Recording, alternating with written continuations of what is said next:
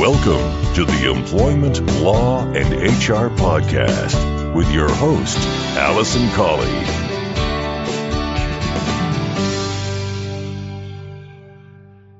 Hello, and welcome to this episode 186 of the Employment Law and HR podcast. I'm your host, Alison Colley. I'm an employment solicitor and HR specialist, and I run the firm Real Employment Law Advice, where we provide everyday employment law and HR advice to both employers and employees. You can find all the details about my firm and the team and all the work that we do on our website, which is realemploymentlawadvice.co.uk. Now, I know that many of you who listen to this podcast are regular listeners, and many of you have been with me for a number of years now. So thank you very much and thank you for your continued support.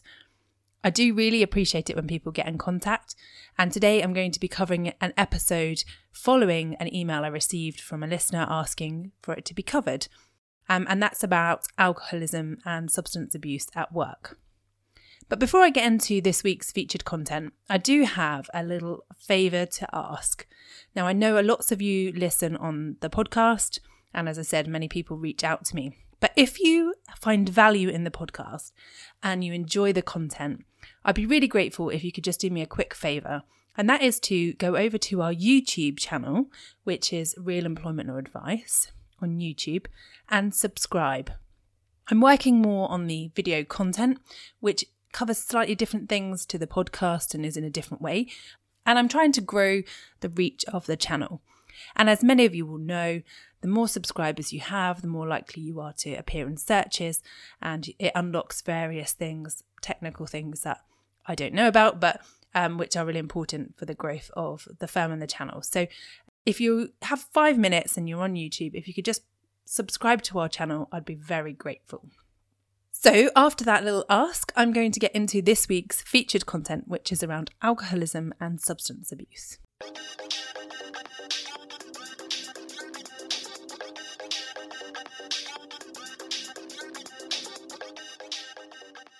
Now, when I received the email from the listener asking about whether I had covered alcoholism and work on the podcast, I felt certain that I had covered it in some way or another. And having looked back over the back catalogue, I did an episode 140 of the podcast, which was about alcohol at work and, and alcohol policies. And so I thought it would be a good time now to cover off alcohol and substance abuse because they kind of go hand in hand in terms of the considerations for employers and maybe provide a bit more information about the kinds of things that employers should be considering and should be doing in relation to um, employees who may be suffering with alcohol or substance abuse.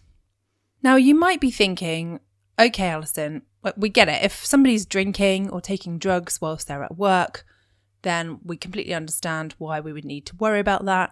And obviously, that would be covered off in a policy and disciplinaries and that sort of things. But actually, there are other reasons why, as an employer, you should be considering the possibility that members of your staff could have alcoholism or be suffering with substance abuse.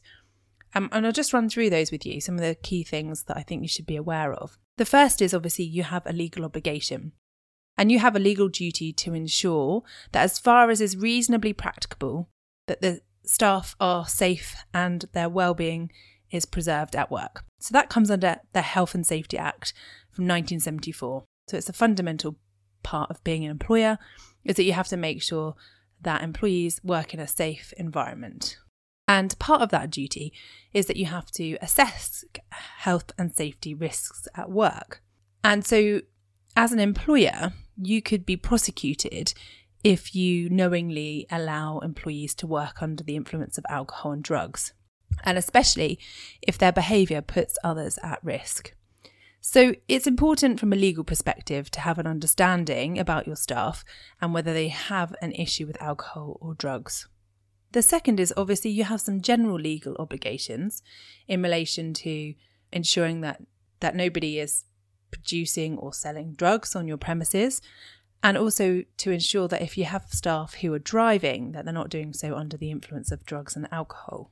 Now, that's fairly easy to understand and to deal with, as I said before, because those kinds of things may take place at work and impact on your legal obligations in terms of health and safety and compliance with law. But it could also be having an impact on their performance at work if they have problems with alcohol and drugs, even if they're not taking them during work time. And predominantly, one of the reasons why the issue, particularly in relation to alcohol, may come to your attention is because of a reduction in the employee's work performance or frequent errors or mistakes. And therefore, it might be that your initial discussions with an employee start with looking at conduct or capability issues rather than the disciplinary route, which you would expect if somebody is drinking or taking drugs whilst at work. The fourth reason why I think you should be thinking about alcoholism and drug abuse amongst your employees is because of the potential for the reputational risk for your business. If the employee's behaviour is such that it causes a reputational risk to the business, whether that be during work time or outside of work time because they are drinking or taking drugs. And of course, if they are arrested taking drugs or dealing drugs or buying drugs, then again, that can have an impact on your business reputation. So it's really important, again, to think purposefully about how you would handle situations with employees who do present with alcohol and drug abuse problems. And then the final point is obviously you've got a moral obligation to your staff and to colleagues to be a caring employer and to pay attention to their well-being and ensure that they're in the best possible health. And if you acknowledge that there are potentially issues with drugs and alcohol and that you're providing support, then this, of course, goes to being a really good employer and being caring and looking after your staff in all the other ways that we talk about in relation to things like mental health and disability and equality. So, what do you do then if you suspect that an employee has a problem with drugs or alcohol abuse? Now, as I said before, it may be that it comes to your attention either because of their conduct or performance, or you can see visibly that there are signs of such alcohol and drug abuse, the changes to their appearance, that sort of thing. Um, or it may be that they confide in a colleague. So there are a number of ways in which it may come to your attention as an employer. But some things that you could potentially be looking out for if you suspect that somebody may have a drug or alcohol problem is obviously an increase in sickness absence. It's been estimated that 3 to 5% of absences in the UK are due to alcohol. Lateness is another one. If people have a hangover um, or struggling to wake up in the morning because they're up all night drinking, reduced efficiency and performance, as we talked about, and maybe impaired judgment and decision making, maybe a change to the way in which they're behaving when they're being asked questions, that sort of thing. And it may be that they're starting to have an impact on their relationships with colleagues. So it may be that they're isolating themselves or falling out with colleagues more frequently because their behaviour is changing because of the drugs and alcohol. So, just a few things to look out for and to consider if you think that somebody may have a problem with drugs and alcohol at work. So, if you suspect somebody has a problem or it comes to your attention in one of the ways I've just described, what should you do about it? And how should managers in particular handle an issue with an employee? Now, firstly, it can be very difficult to start those kinds of conversations, particularly if the individual hasn't acknowledged that they have a problem themselves yet. And in some ways, it's actually easier to deal with and recognize a drug dependency issue versus an alcohol dependency issue. And this is because generally alcohol usage is more socially acceptable and it can often be harder for an individual to acknowledge they have a problem with alcohol because it's a legal substance than if they have a problem with illegal drugs, for example. So, firstly, understanding there that it may be more difficult to approach an issue with somebody who has alcoholism or is struggling with alcohol use. So you have to deal with any of these kinds of issues sensitively, of course, and it is about communication. Now, I often talk on the podcast about the best managers really know their staff. So I would hope that a manager who is looking after someone who potentially has an issue with drugs or alcohol will have recognized that there has been a change in them themselves and feels comfortable enough to be able to approach that individual and talk openly and sensitively about the issue. Now, if there hasn't been a serious conduct issue or any accusation that the individual has been drinking or taking drugs during work time, then you're not necessarily going to be approaching it from a disciplinary perspective, but rather you'll be looking at it from how can we provide support and ensure both your own health and safety, but also the health and safety of colleagues, and to support you into recovery and dealing with the issue. Of course, if there is something like drunkenness at work or taking drugs or dealing drugs or serious issues in relation to their performance, then it may be that you deal with it as a disciplinary issue, whilst also looking into the root cause of the problem and providing support as well. So, as I said, the first step is to communicate with the individual, meet with them, and talk about it sensitively. Identify what the issues are and try to get them to talk to you and be open about what may be causing the issues and whether they've actually acknowledged that they have a problem with drugs and alcohol themselves. It's important to remember that as an employer or as one of the managers or even as a member of the HR team, you are not there to try to fix the problem or to provide any kind of specialist guidance or support. If somebody does have a drug or alcohol problem, the first thing to do is after you've discussed it with them is to look to see whether you can refer them on for specialist advice and support. Now that might be within your own medical cover or within some kind of policy that you have internally that you can access that kind of support, or it might be that you have to signpost them to external resources or direct them through their GP. Either way, whether the employee acknowledges that they have an issue or not, you may have to think about getting an occupational health report. So, if the employee acknowledges that they have a problem, you might consider an occupational health report to see what you can be doing to help them in the interim and whether there are any adjustments and things you need to make to support them. And if the individual doesn't acknowledge that they have a problem and isn't prepared to see, seek help from their GP or another external resource, then it may be that you have to go down the occupational health report route to try to flesh out what the causes are in terms of a health perspective and any potential impacts on their ability to undertake their work, etc. Now, of course, I've assumed that the individual would be happy to talk to their manager or talk to you and to open up and potentially acknowledge the issue. But what happens if the employee refuses to engage, denies that there's any problem, or even refuses to have an occupational health report undertaken? Well, again, I think it comes down to communication and really trying to get to the root cause of what's happening with them. It may be that they're embarrassed. It may be, again, that they just don't see that they have a problem. And in that case, it might be better to try to put them onto somebody else to talk to, a professional who might be able to get through to them and flesh out the issues where you can't.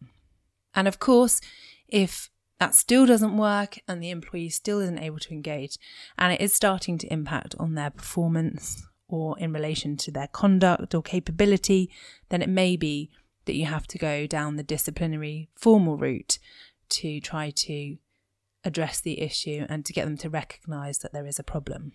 Now, if an individual agrees that they will undertake treatment or rehabilitation, for example, then you'll need to decide how you're going to handle that whilst they're undertaking that treatment. Um, it may be that you decide to suspend them pending completion of that program. For example, in some circumstances where they might be a danger to colleagues um, if they're continuing to work whilst they're under the influence of drugs and alcohol, potentially, or whilst they're still abusing substances at the weekends and evenings. It might be that you decide actually we're going to suspend you and allow you the time on pay, of course, it would have to be on full pay to undertake that treatment. It might be that if you're going through a disciplinary issue, for example, somebody presents at work in a drunken state, you take them through the disciplinary route, and during that, they disclose to you that they are struggling with alcohol abuse and they open up and they agree to get help and support. It might be that you decide actually we're going to suspend the disciplinary process and outcome here whilst you get that treatment and then make a decision once you've completed that rehabilitation. There are a number of other things you can do to help support an employee whilst they're having treatment or if they are dealing with the consequences of drug and alcohol abuse. That could be letting them have time off during work time for treatment or recognizing that they might have additional periods of absence whilst they're detoxing, for example. You might want to consider adjusting their hours either temporarily or permanently, changing their duties if they do work in an area where there is a potential risk to others until such times as they are through their treatment and clean again. It might be that you take the decision to move them to a different area of the business or take some of their duties away or change some of their duties to mitigate some of that risk to them and to others. And it may be that within your organization, if you're big enough, you have a particular support group or access to additional resources that you can provide to individual employees to help them during this time. So, I just want to run through a couple of example scenarios that could potentially arise within your organisation and how I think that you should consider dealing with them. So, the first one is that you get reports from a member of staff that others are smoking cannabis during their breaks in the normal employee smoking area. So, you have a smoking area, but actually, someone says there are staff smoking drugs here. And then when you go to have a look round, you find lots of discarded butts that actually look like someone's been smoking cannabis there. What do you do in that circumstance? Well, depending on the working environment, obviously, in any case, it needs to be dealt with as a serious issue. But if you're in an environment where the smoking of drugs could cause a very high risk, then you will need to take action immediately upon discovery of this to try to resolve it. But in essence, what I would suggest you do is to undertake an investigation to try to ascertain who was there, who was smoking, and if you're not able to identify sufficiently those members of staff, then I would consider having a full staff meeting and communicating to all staff your stance on the taking of drugs during working time and how seriously you will take the matter if you find that anyone is doing so. So, really, if you can't get to the individuals who are doing it, is to communicate to everybody that you will take the most serious consequences in relation to the taking of drugs during work time. The second scenario is where potentially an employee turns up to work and they smell like they've been drinking. And when you ask them, they tell you they had two cans of low alcohol beer before they come to work. They assure you that they're below the drink drive limit and they're okay to work, but they also tell you that they've been having some problems at home. In that kind of scenario, it's important, in my view, to try to get to the real root of the issue and to try to establish if this employee is acknowledging that they need some help here. Clearly, drinking before work is a very serious issue and may again be more serious depending on the industry in which you work.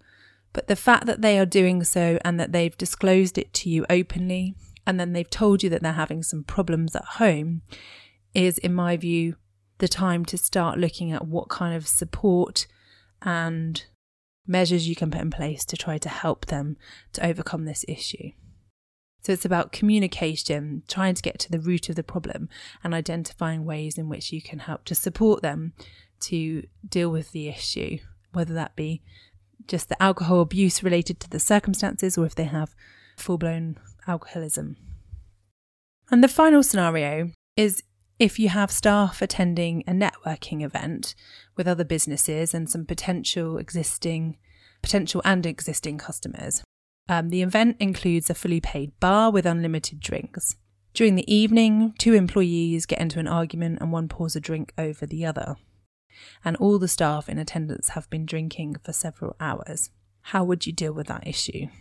Okay, so assuming that this is a one off issue and not part of a wider pattern of behaviour from the employees involved, and you haven't communicated to staff how you're expecting them to behave at that event, so that is to say you haven't told them that they shouldn't be drinking, for example, then it would, in my view, be sufficient to have a discussion with each of the employees, again, to find out their version of events and to stress to them the potential impact of their behaviour in terms of your reputation and also what is expected of them in future.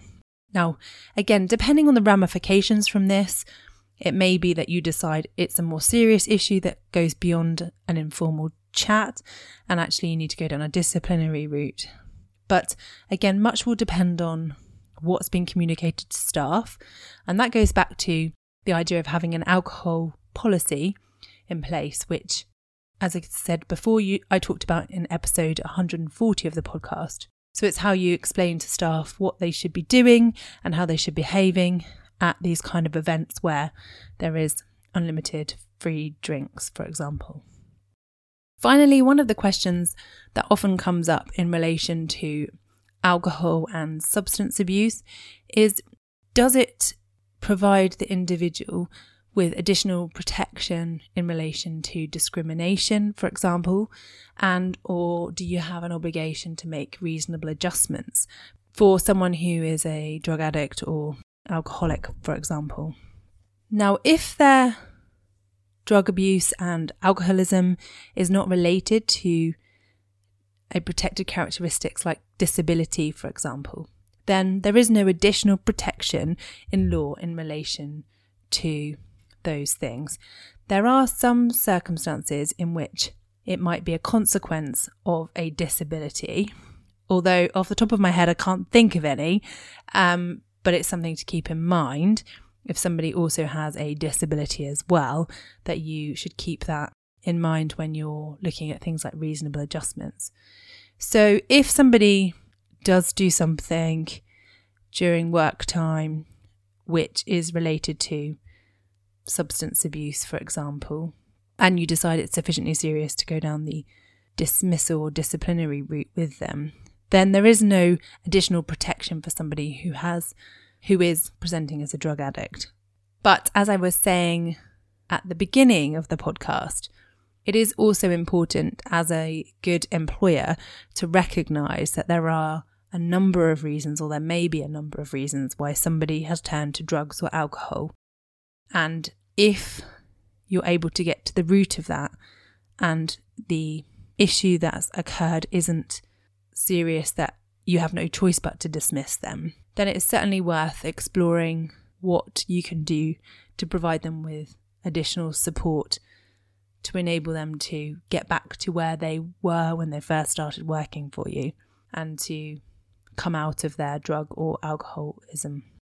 Lastly, I just want to say that in relation to this issue and the things we're talking about in today's podcast, communication is obviously the most important point. But it's also important that managers understand that when they manage employees, they need to have a level of confidentiality and to provide a level of trust for staff.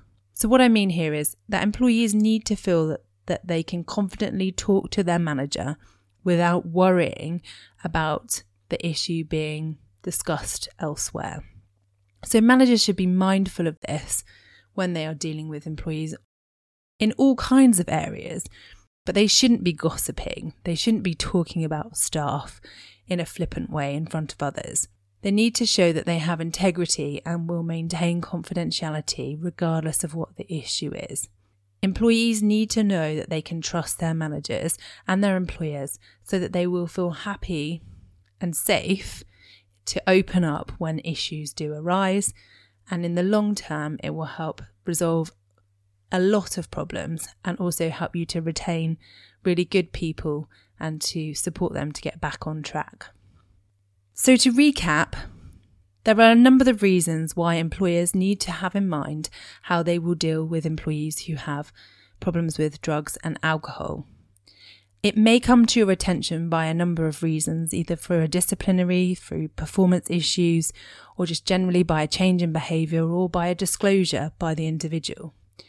And then, as an employer, you need to ensure that you are discussing it with the employee, keeping things confidential, but looking at ways in which you can support them. And there are a number of ways in which you can help them. But the most important thing is to remember that you are not trained in most cases, unless you're in that particular field, you're not trained to deal with these issues and you need to signpost them to somebody who is. If you have any questions about this or you have any issues that arise within your organisation, then you can get in touch with us. My email is alison at realemploymentadvice.co.uk and I'd be happy to help. And of course, if you have any questions, scenarios, suggestions for future podcasts, then do again get in touch because I'll be happy to cover them in future. Finally, before I go, just a quick reminder as I said at the beginning of the podcast, if you have a quick five minutes to have a look at our YouTube channel, Real Employment Law Advice, and subscribe, I'd be very grateful. Have a fantastic two weeks ahead, and I look forward to bringing you the podcast in two weeks. Thanks again for listening. Just want to finalise by saying I wouldn't be a lawyer unless I had a legal disclaimer. So I must just say to you that the information in this podcast is for information only. It's general review and a general update. It's always necessary to get specific legal advice about your circumstances. So please don't rely on anything that you've heard in this podcast. But please do feel free to contact me if you'd like further information or specific advice.